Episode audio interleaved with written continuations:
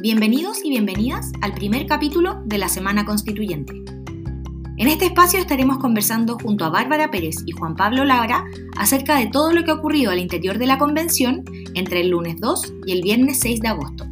Que lo disfrutes.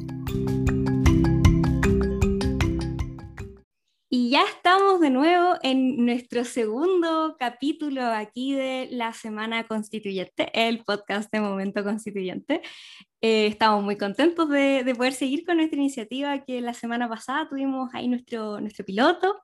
Mi nombre es Bárbara Pérez, soy estudiante de periodismo, ya casi periodista, y me acompaña al otro lado del micrófono de la cámara eh, Juan Pablo Labra. Eh, hola Juan Pablo. Hola, hola. Hola, hola, ¿cómo estás? Bien, aquí contenta de que estemos grabando de nuevo. Nosotros somos los dos. Fue una bonita experiencia y también recibí muy, muy buenos comentarios respecto de estar llevando la actualidad de la convención. Hay gente que le interesa mucho y también para, para dar señales claras de lo que está pasando. Sí, bueno, nosotros para recordar un poco, si es que no nos escucharon el, el capítulo pasado, o, bueno, igual pa, hay que marcarlo, pues. Eh, nosotros somos los dos voluntarios de, de, Momento Constituyente y esta es la iniciativa que tenemos como organización para dar actualidad, o sea, traer la actualidad de la convención en un resumen, esta vez sí lo vamos a resumir, no nos vamos a, ir tan, tan por las ramas, y vamos a conversar aquí sobre lo que ha pasado esta semana, que igual estuvo movidita, porque fue la semana en la que se cumplió el mes. Así es, así es, la semana de cuentas públicas. La semana de cuentas públicas tanto de la mesa como de las comisiones en la sesión número 13, que tuvo lugar el día martes, si no me equivoco, y como decía Bárbara, la idea es eh, comentar la semana constituyente. Entonces, esta semana que va desde el lunes hasta el día de hoy y que principalmente, como dice Bárbara, tocó mucho esto de las comisiones, más que el pleno, que el plenario se llevó solo un día. Eh, ¿Qué te parece? ¿Qué te parece los temas principales, los temas más álgidos de este desarrollo, eh, Bárbara? Que, que podemos comentarle a la gente sobre esta sesión de cuenta pública, donde también pasaron algunas otras cositas. Fueron cinco puntos los que trató ese día la convención, eh, dentro de los cuales estaba este comité de, asignaciones externo. ¿Qué, no, qué, puede, ¿Qué podemos contar de eso, Bárbara? Bueno, eh, lo que pasó fue que, como bien decía ya Juan Pablo, ahí la mesa rindió, rindió lo que ha sido este, este mes de trabajo que no sé si te pasa, pero yo siento que ha pasado más que un mes, como que no, todo pasa, pasan muchas cosas. Y ayudó a poner un poco en perspectiva justamente esta, esta cuenta pública, que después de hecho la cuenta oficial de, de Twitter de la convención, que es eh, Chile Convención, publicó un video eh, resumiendo como los puntos importantes y van más de 155 votaciones como el, el balance dentro de todo fue, fue positivo, por lo que también dijeron después Jaime Baza y, y Elisa Loncón, de, del trabajo que se ha hecho hasta ahora. De hecho, la proyección es que ya en septiembre va a estar eh, en condiciones de, de, comenzar el trabajo de fondo constitucional. Lo que a mí me parece bastante rápido. claro, yo, yo, creo que todo ese análisis de, de que no llevan nada escrito, obvio que no llevan nada escrito. Pero ahí yo, yo, yo quiero hacer un alcance después, Bárbara, porque me parece súper interesante que la gente también entienda, y lo hemos dicho hartas veces, que el texto que va a emitirla, que va a emanar de la, de la convención, que es una constitución, eh, tiene estos aspectos que, que, que sí corresponden a una norma jurídica. Es una norma jurídica, un pacto social, un acuerdo político, como se quiera, pero sí es una norma jurídica. Y al ser norma jurídica, para interpretar los capítulos y articulados de cada norma, uno sí va a estar a discusiones que pasaron en lo largo de la convención. Pero después vamos a hablar un poquito más de estos detalles más a lo largo también dentro de, de, de los podcasts sucesivos, pero concuerdo, un, un, una, un, mes que hemos tenido harto trabajo, hay las horas hombre que calculaban, eh, si vemos esa sesión plenaria, cuando se refieren a las, las audiencias públicas también, una cuestión que es súper sorprendente, que se quedan hasta tarde, que ya van más de 60 organizaciones civiles en una, en una comisión, pero en el resto de las comisiones todas están con audiencias públicas constantemente, en la de ética, en la de comunicaciones, en la de participación ciudadana, participación indígena. Entonces, tenemos un, un movimiento también que se está haciendo muy de cara a la ciudadanía. Y el, número de horas de, de, votaciones, etcétera, han sido tremendamente importantes los, los, números que uno ve. Entonces, la cuenta pública también nos no reflejó eso. Claro. Y bueno, además de la cuenta pública, porque la semana no fue solo eh, como hacer un repaso por este mes que ha pasado, sino que además también se avanzó en algunas cosas. Tú ya mencionabas el Comité Externo de Asignaciones, pero no fue solo eso, sino que también eh, se votó para aplicar por el momento el reglamento de ética de la Cámara, por iniciativa de, la Comisión de Ética, para poder tener eso como de, piso mientras tanto. Y igual yo lo encuentro una excelente idea, tener algo para afirmarse, pero además eh, se desató una discusión ahí. En, varios, varios aspectos.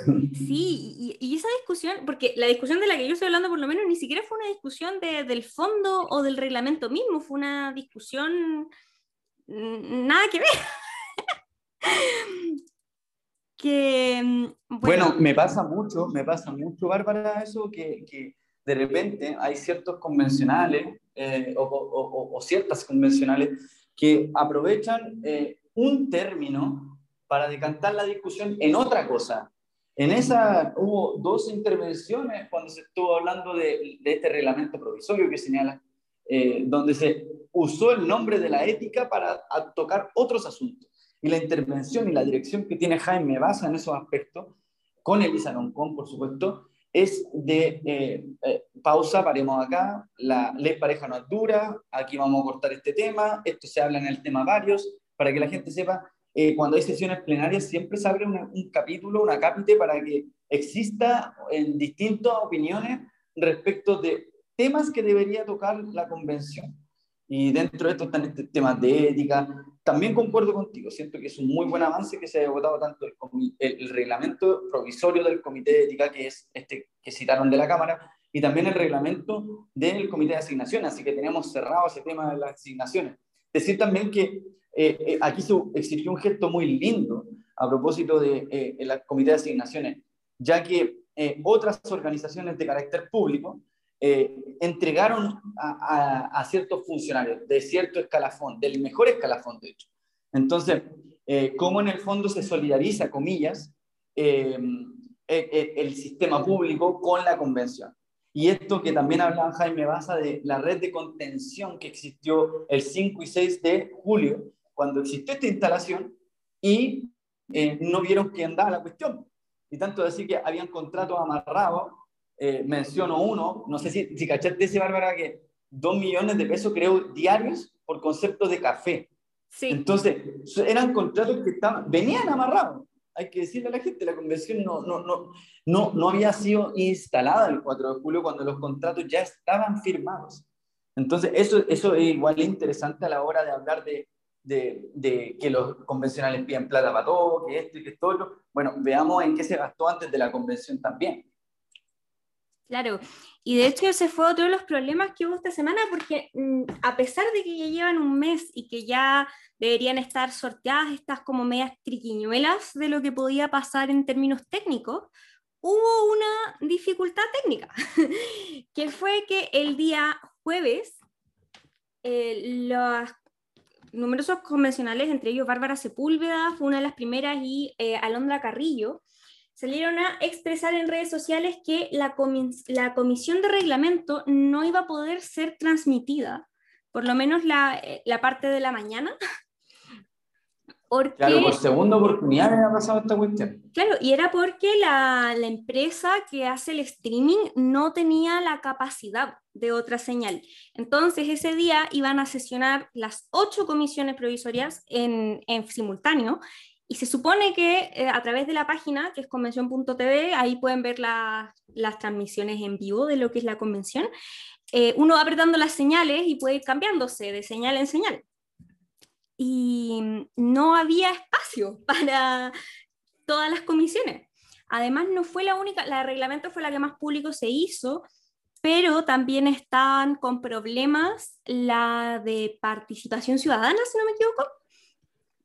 Y había otra. Es un problema que ya es recurrente, claro, es un problema que ya es recurrente en la convención, se ha puesto en varias, varios eh, puntos, sobre todo en este tema varios, y pasa por qué, por lo que dice Bárbara, que para, para quienes también siguen cotidianamente la convención, se darán cuenta que eh, hay un número limitado de transmisiones en simultáneo.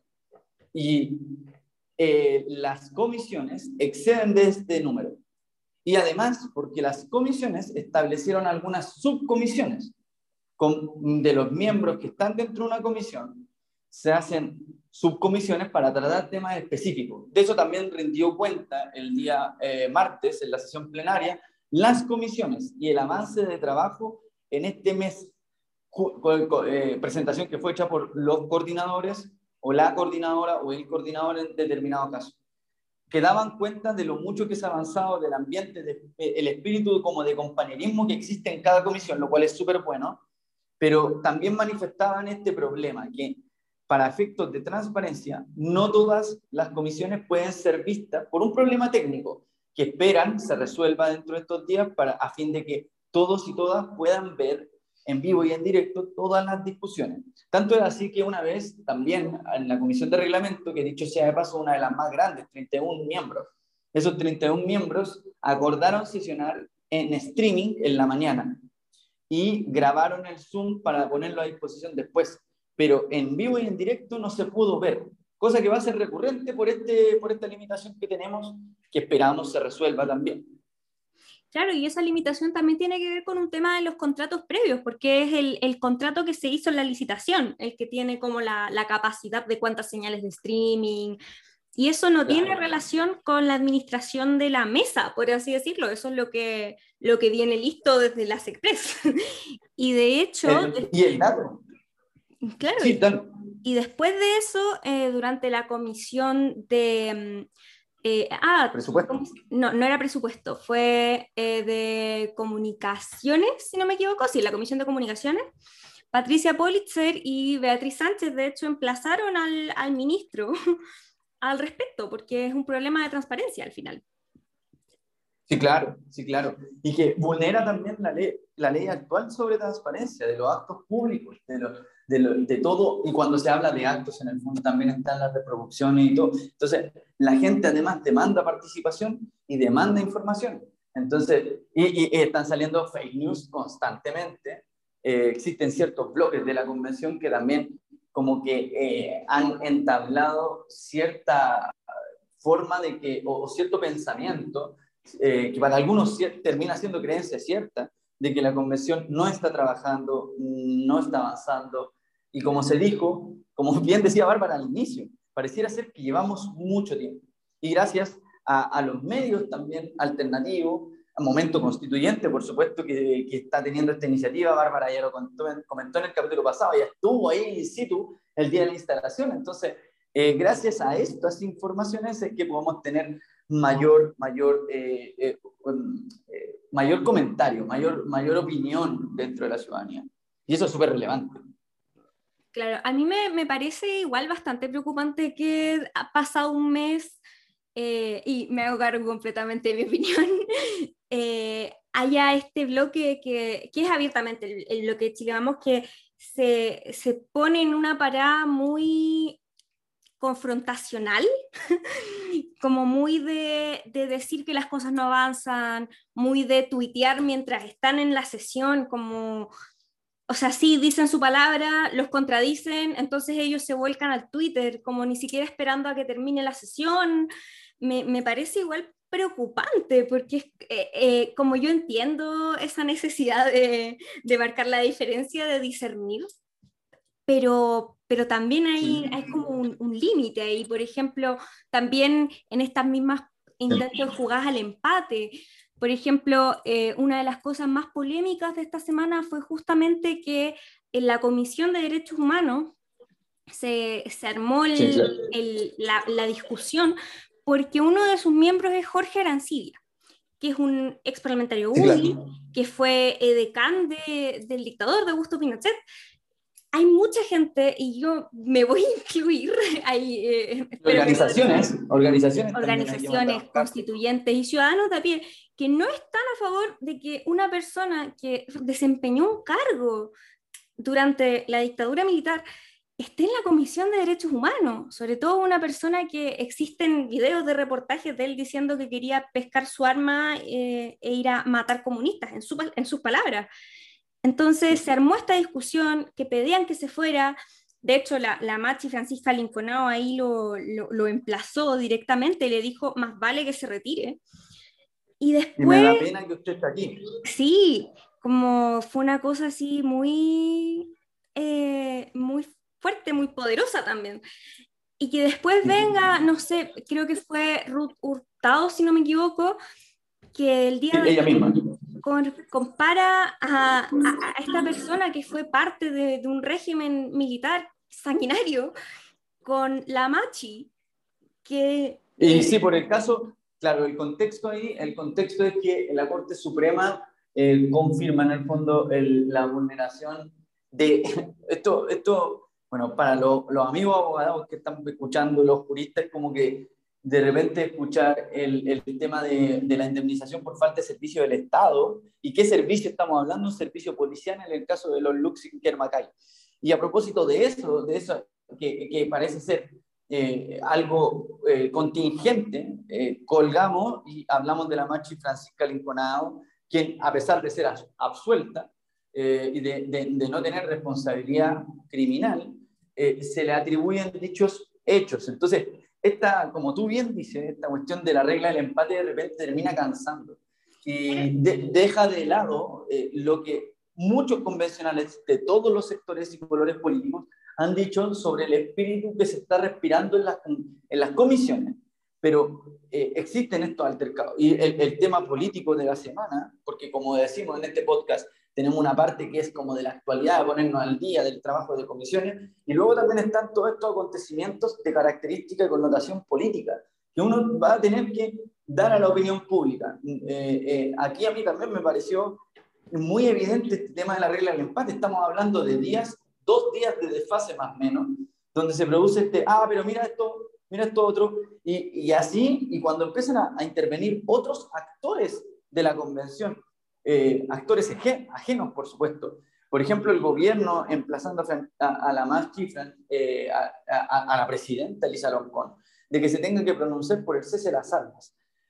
Podemos opinar muchas cosas, pero que el gobierno de turno, poder ejecutivo, le esté pidiendo explicaciones a otro poder del Estado, me parece al menos eh, fuera de lugar. Entonces, eh, cuando vemos que otros agentes están interviniendo, llama la atención, llama la atención. Claro, y acá el, el, problema mismo fue que estaban hablando de otra cosa, nada que ver, y, y la, la, constituyente Hurtado expresa que en la macrozona sur hay molestia de que esté la Machi en, en la comisión y, y, de hecho hace el punto diciendo como que a pesar de que fue absuelta, y insinúa que es por falta de pruebas, como no por su inocencia, por falta de pruebas, y la vuelve a vincular a, al, al suceso y mm, eh, de hecho le tuvieron que pedir que, que, que se callara, como le dijeron que, su, que no iba al lugar y que además estaba siendo abiertamente discriminadora. Y si bien yo creo que en esa palabra no alcanzó a decir mucho, no alcanzó a, a efectivamente expresar un discurso de odio, no es primera vez que desde el mes que lleva la convención se han expresado así eh, hacia la machi porque la Machi ya sí. esta no es su primer altercado, su, de hecho, ni siquiera alcanza para altercado porque ella no, ella no ha peleado de vuelta. O sea, sí, después no. se intentó, de hecho ella pidió y fue muy enfática, eh, exigiendo que eh, quiere pedirle al presidente Piñera que hable con su gente para que la dejen tranquila, porque ella, aunque la acosen, va a seguir firme hasta el final. Y me parece preocupante que esas sean como la, la, clase de discusiones, pero creo que al final lo gratificante es ver que las cosas avanzan a pesar de estos traspieces, pero lo ideal sería que no claro. se Sí, claro, pero, pero lo bueno, bueno, de, esta semana constituyente que estamos llevando todos ustedes es precisamente eso, generar un poco los comentarios que nos vayan diciendo, eh, que vayamos un poco eh, pimponeando, un poco que sea interactivo esto y que lo vayamos conversando. Aquí podemos tener diferencias de opiniones, pero lo, lo concreto, lo cierto, los hechos, eh, es lo que nosotros tratamos de llevarle a ustedes, lo que ha pasado en la actualidad, cómo se ha llevado la convención. Así que eh, estamos muy entusiastas y damos paso a un segmento que, que, ya bautizamos. Hay gente que se puso contenta con este segmento, que lo hemos denominado el constituyente de la semana. La semana pasada ya hablábamos de dos que esta semana nos dieron mucho que hablar. Y eh, esta semana tenemos un podio que lo trae Bárbara, lo comentamos ahí tras bambalinas, nos llegaron algunos comentarios, comentarios de, de, de, la dirección misma. Así que, Bárbara, este, este, este momento estudio tenemos por ahí una mención especial. ¿Qué, ¿Quiénes serían nuestros convencionales? Bueno, nosotros ahí, eh, Juan Pablo trajo su, su, propuesta, yo traje la mía, decidimos darlos a, a, ambos. Y por lo menos por mi parte, la constituyente de la semana es justamente Manuel Arroyo, que yo le había mencionado ya como la, la coordinadora de la Comisión de Derechos Humanos porque no solo ha hecho una buena pega gestionando ahí eh, el, debate en la comisión, sino que también eh, fue extremadamente enfática en no permitir esta clase de, emplazamientos derechamente odiosos hacia otros convencionales como lo es la Machi. Ella eh, planteó desde un primer lugar que ella no, no va a avalar esa clase de discursos que no tienen que ser avalados y ella ha dado mucha cara. Entonces creo que esta semana para mí Manuel Arroyo se lleva eh, definitivamente el, el, podio de constituyente de la semana. Juan Pablo, tú me decías que hasta te emocionaste ahí eh, con, con tu, tu, nominación. Con mi nominado. Sí, por supuesto. Antes de, de pasar a, a, a, nuestro segundo convencional, de concordar contigo, y concordar que, que, Manuel Arroyo, como coordinadora, ha hecho una pega tremenda y también le tiró la oreja a la comisión de reglamento para que se vayan fijando en que exista algún otro filtro y no solamente basten los patrocinios cuando tengan que ver con temas relevantes como lo es derechos humanos y tener, como se, ya se mencionó hartas veces, a, a Jorge García. Ahí también fue respaldado por ahí con, por la derecha podríamos comentarlo ya la próxima semana. Mi convencional, como dice Bárbara, me emocionó hasta las lágrimas con una intervención que hizo y es Félix Calleguillos, de representante de los pueblos originarios, convencional por los pueblos originarios, quien hizo un discurso, eh, Bárbara, no sé si lo recuerda, este, cuando habla en Kunza y eh, dice que en el, en el proceso histórico de la chilenización, a su pueblo le cortaron la lengua. ¿Y por qué, por qué lo, traje aquí al podio y en este momento el convencional de la semana? Porque precisamente lo que los pueblos originarios vienen clamando en este proceso. Ellos, ¿cómo se van a sentir parte del Chile de la, del 80 o de las constituciones anteriores cuando en, en un proceso llamado chilenización se les coartaba de su derecho a las lenguas, se les coartaba de su cultura? Es muy distinto el proceso que estamos viviendo aquí y ahora con los convencionales de todos los sectores, de todos los colores, de todas las realidades quizás por ahí el, el, pueblo inmigrante queda un poco más, más, más, más, rezagado, pero por ahí hay muchas demandas que lo llevan otros colectivos. Pero estamos construyendo un Chile desde Chile y con los pueblos. Y eso es súper relevante. Y eso a mí me graficó ese momento donde él habla en Kunza, pero habla de esto. Entonces, eh, para entender, en el fondo, mucho se ha criticado de repente de ciertos sectores que la presencia de los pueblos, bueno, aquí está una explicación evidente por qué deberían estar y por qué no se puede concebir una, una constitución sin escuchar y que voten eh, derechamente los pueblos. Entonces, por eso es mi convencional, Bárbara. No sé qué, qué, qué, qué opinión te mereció, si es que pudiste escuchar esa intervención también. Y estoy completamente de acuerdo contigo, creo que fue una intervención notable y creo que esta además fue una semana, o sea, si bien yo considero que los grandes protagonistas de este, de este proceso ha sido obviamente la ciudadanía, pero además eh, los pueblos originarios que al fin se han visto representados en un espacio de, tanto, de, de, de tanta incidencia. Eh, lo vimos con, con Elisa Loncón, lo hemos visto constantemente con las palabras de, por ejemplo, Natividad de Anquileo, eh, de Isabel Godoy. Y, esta semana, entre la, palabra emotiva de Félix Reyes, que además tiene esta, esta relevancia, y, toda la cara que dio la Machi, eh, me parece que ha sido una semana donde, y, todas, donde en verdad eh, se ha notado que aunque quieran ignorarlos, no van a poder, no se va a poder y no se puede y no se debe permitir tampoco en un proceso que en verdad le pertenece a todas y todos.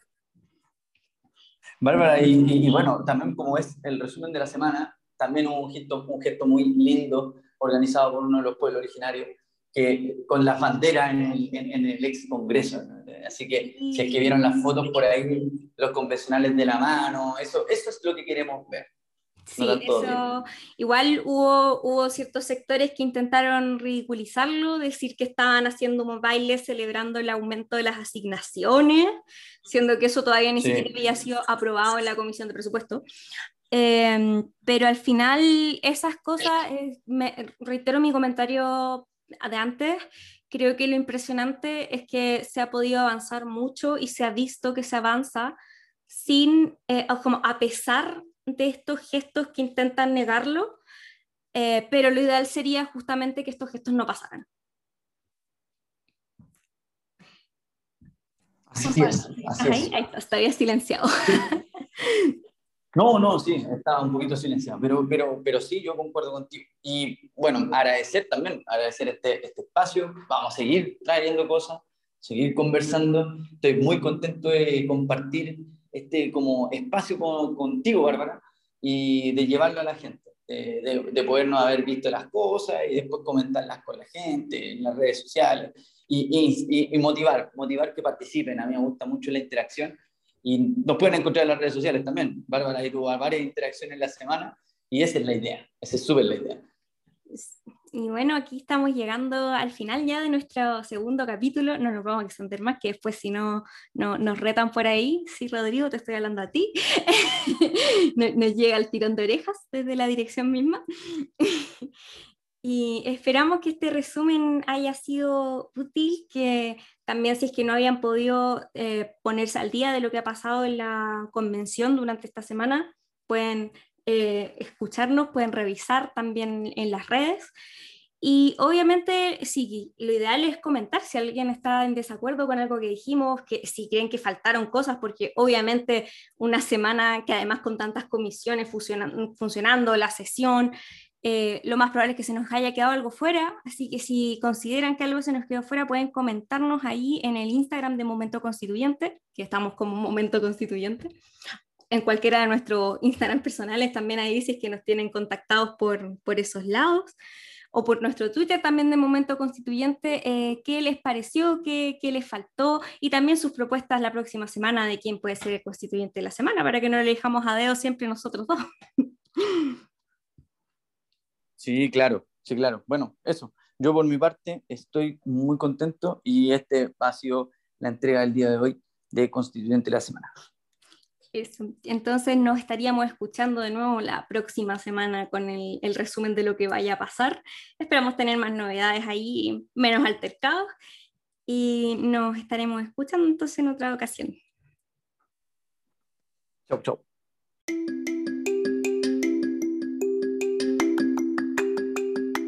Gracias por ser parte de este primer capítulo de la Semana Constituyente. Te recordamos que todas las opiniones vertidas en este programa son de exclusiva responsabilidad de quienes las emiten y no representan necesariamente la opinión de Momento Constituyente. Nos vemos la próxima semana.